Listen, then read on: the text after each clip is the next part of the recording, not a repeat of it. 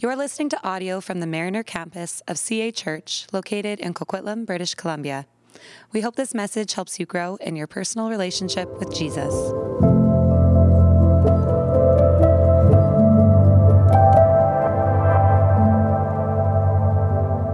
Music has always been a big part of my life. Playing in bands and writing music, leading worship. When I was a kid, my brother and sister and I we used to go to seniors' homes at Christmas time and we'd sing carols. And there was something about those traditional lyrics and melodies, they just bring so much warmth and joy.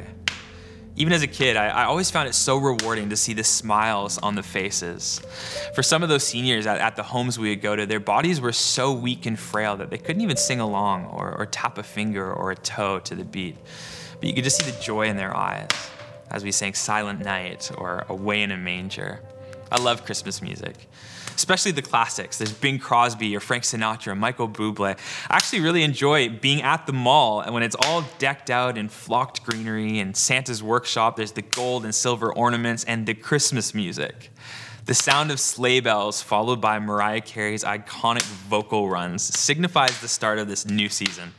It marks the start of my favorite time of year. Today, we're going to look at the very first Christmas song that's ever written. It's a song that's referred to as Mary's Song.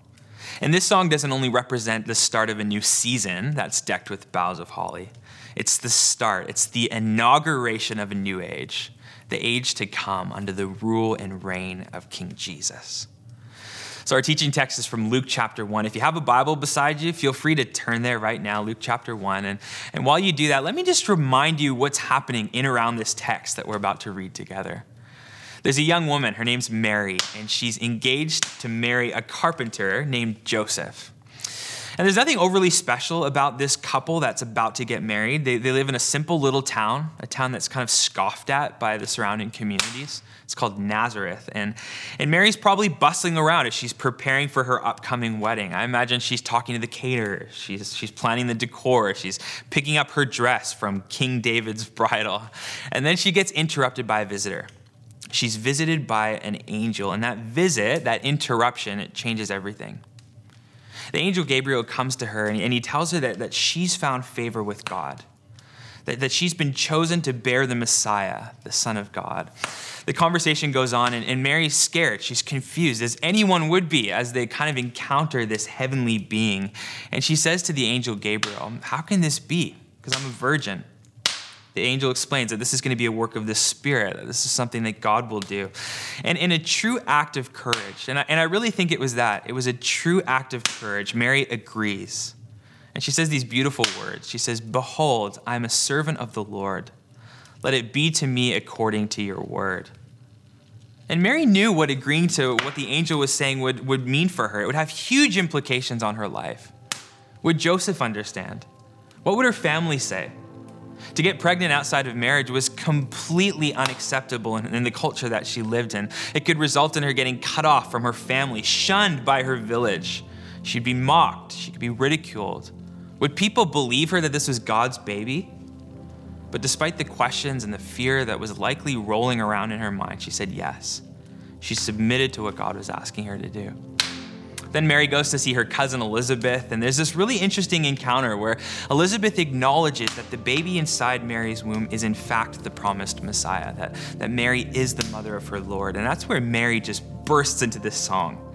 It feels like a moment in musical theater to me where there's just too much joy to just say it in words. This moment calls for a melody. It's the first ever Christmas carol. And I've actually asked Alyssa if she would read it for us from Luke chapter 2. So listen to these words as Alyssa reads them. Luke 1, chapter 46 to 56. And Mary said, My soul glorifies the Lord, and my spirit rejoices in God my Savior. For he has been mindful of the humble state of his servant. From now on, all generations will call me blessed. For the Mighty One has done great things for me. Holy is his name. His mercy extends to those who fear him, from generation to generation. He has performed mighty deeds with his arm. He has scattered those who are proud in their inmost thoughts. He has brought down rulers from their thrones, but he has lifted up the humble. He has filled the hungry with good things, but has sent the rich away empty. He has helped his servant Israel, remembering to be merciful to Abraham and his descendants forever, even as he said to our fathers. Mary stayed with Elizabeth for about three months and then returned home. Isn't that beautiful? A number of scholars have noted that Mary, the mother of Jesus, is the first ever Christian theologian. She's carrying the Savior of the world in her womb, and she's filled with such incredible joy that she just starts to sing about what this means for her and what the coming of Jesus means for Israel and for the world. And it's rich.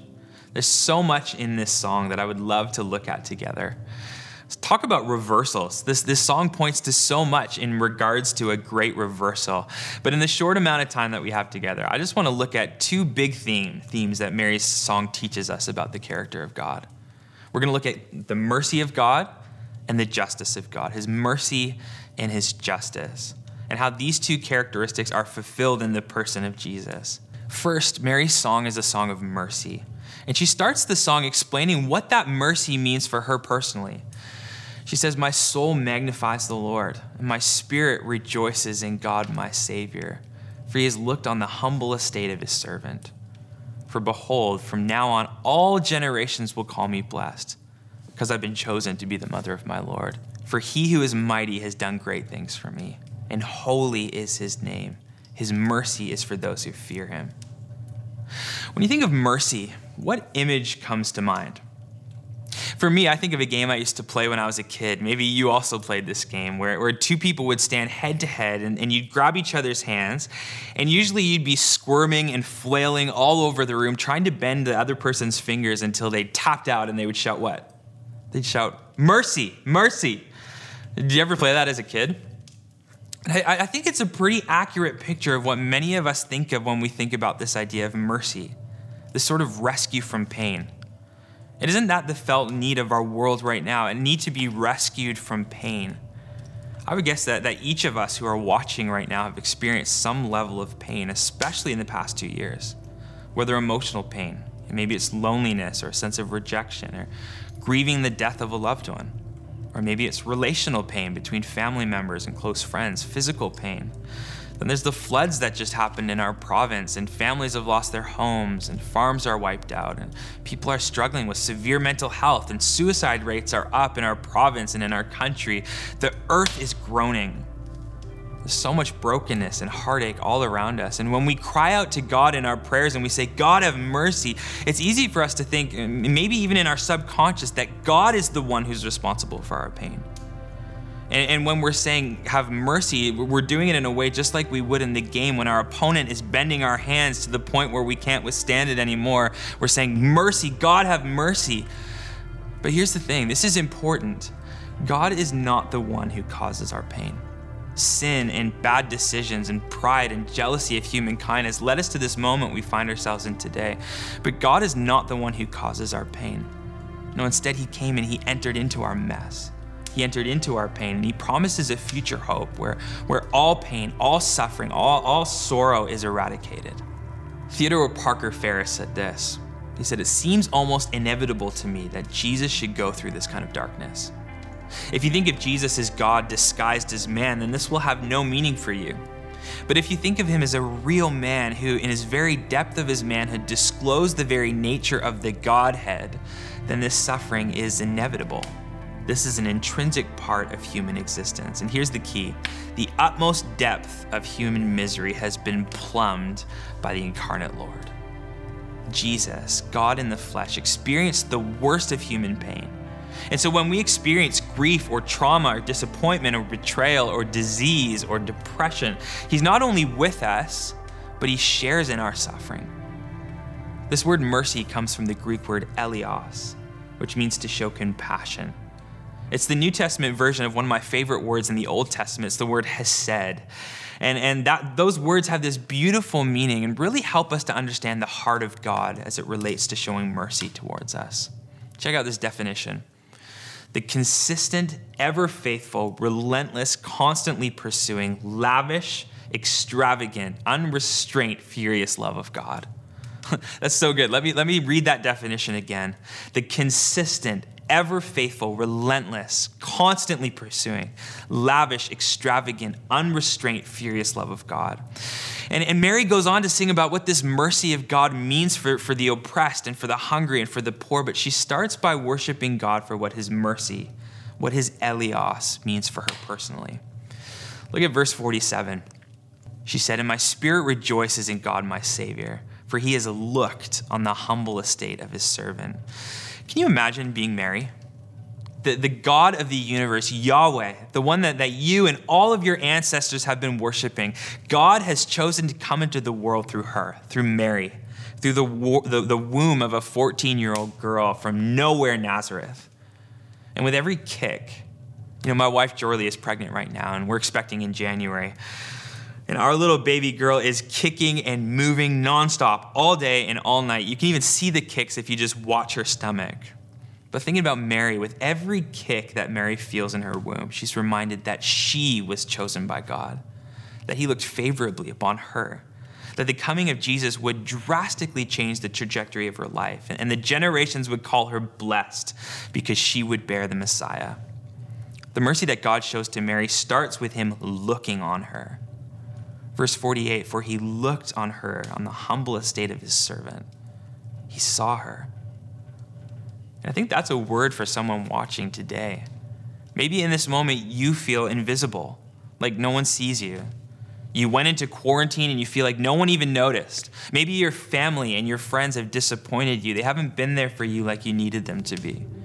Maybe you feel like even God has forgotten about you. But He hasn't. He sees you. And, and just like he looked on Mary with Eleos, with mercy, with compassion, he looks at you today with that same lavish, extravagant, unrestrained love and compassion. He sees you. he has eyes of mercy and compassion towards you. He doesn't only have love and mercy for the whole world, for the cosmos as a whole, but he has love and mercy for you. He looks on you, even in the mess that you find yourselves in. And he has compassion. He says, I want you. Mary's song urges that, that we should receive that mercy and compassion from God. But then she goes on to say that we should extend that mercy, that we should receive it, but then we should also extend it. We live in a pretty merciless age, don't you think? If anything, I would say that the last two years hasn't been marked by mercy, it's been marked by meanness. And unfortunately, that's not only true of non Christians, but meanness has also crept inside the church. And I get it. We, we've, we've all been through a lot, and we've, we've been on a, an emotional roller coaster with everything that this incredibly long season has held. But as the people of God, as, as those who have been recipients of such extravagant grace, recipients of Christ's saving work on the cross, we should be liberal in extending mercy and compassion and kindness to those around us. Even those who are different from us, even those who have backwards political leanings and different views on vaccines or the pandemic, even those who rub us the wrong way. Sometimes showing mercy means that, that we stay quiet when you could talk Sometimes showing mercy means that you scroll past a post on Facebook that you really want to rip into, but you don't because you decide to be a person of mercy and compassion instead of giving into the need to be right or to have the last word. Sometimes showing mercy means that you extend extra measures of grace when people don't live up to the expectations that we might have. They disappoint us that you see those who are on the outside and, and you invite them in, that you model the mercy of God personified in the person of Jesus as you interact with your family and neighbors and coworkers. To be merciful requires that you slow down enough to see people who they really are. That you don't jump to conclusions or make generalizations before taking time to understand the context and the backstory and the pains that that person's walked through. To actually see people how often do we, do we not pay attention to the people who serve us in restaurants or coffee shops? Or I even think about the cashiers at Costco. It's so easy to have a lack of patience once I've gotten to the front of the line and, and to not even make contact with the person who's ringing me in. But maybe being a conduit of God's mercy in that moment just means that I take the time to see them, to see the individual, to look into their eyes, to smile, even if it's underneath my mask, but to thank them for what they do and, and, and, and to make instead of making sure that they know how frustrated I am because I had to wait. To receive and to show mercy. That's the call of God. And that's what we see in Mary's song. Okay, secondly, Mary's song is a song of justice. It's a song of justice as it points to what the coming of Jesus will mean as it, as it makes everything that's wrong with the world right. If there was a bridge to the song, this would be it. Think about your favorite worship song. Think about Oceans or whatever song it is that you love, and, and you're just waiting through the verse and the chorus for it to get to the bridge where you can just belt it out. This is the part of that song. Verse 51 it says this it says, He has shown strength with his arm. He has scattered the proud in the thoughts of their heart. He has brought down the mighty with their thrones and exalted those of humble estate. He's filled the hungry with good things, the rich he has sent away. He has helped his servant Israel in remembrance of his mercy. See, the people of God, the Israelites, had been living in oppression under the rule of the Roman government. And, and so Mary's song is, is this presentation of a prophetic vision of what the coming of Jesus means for them, means for those who are weary and for those who are oppressed. She's pointing to this sort of upside down kingdom that's being set in motion. And it involves a reversal of power. Look at verse 52 says he's brought down the mighty from their thrones and exalted those of humble estate. This is why King Herod was, was so greatly troubled when the wise men, when the magi from the east came looking for this newborn king. Herod was troubled because he sensed the massive implications that this would have on his government. The coming of the true king would challenge his narcissistic, hierarchical, rich dominate over the poor, strong crushing the weak kind of ruling. The coming of Jesus presents a vision for this new and coming kingdom, a kingdom that's marked by justice, hope for those who have no access to any sort of power structures in society, those who are hopelessly incapable of ever getting a leg up on their own. That being said, let me be clear. You know, our agenda as followers of Jesus is not a political one. Our agenda isn't to dethrone presidents or prime ministers because we don't agree with their policies or because we question their ethics or, or whatever else. Jesus has a lot to say actually about honoring those in authority. And maybe it's important to emphasize that the text says that He, that God will bring down the mighty from their thrones. He is sovereign, He's in control. The battle belongs to the Lord, not us.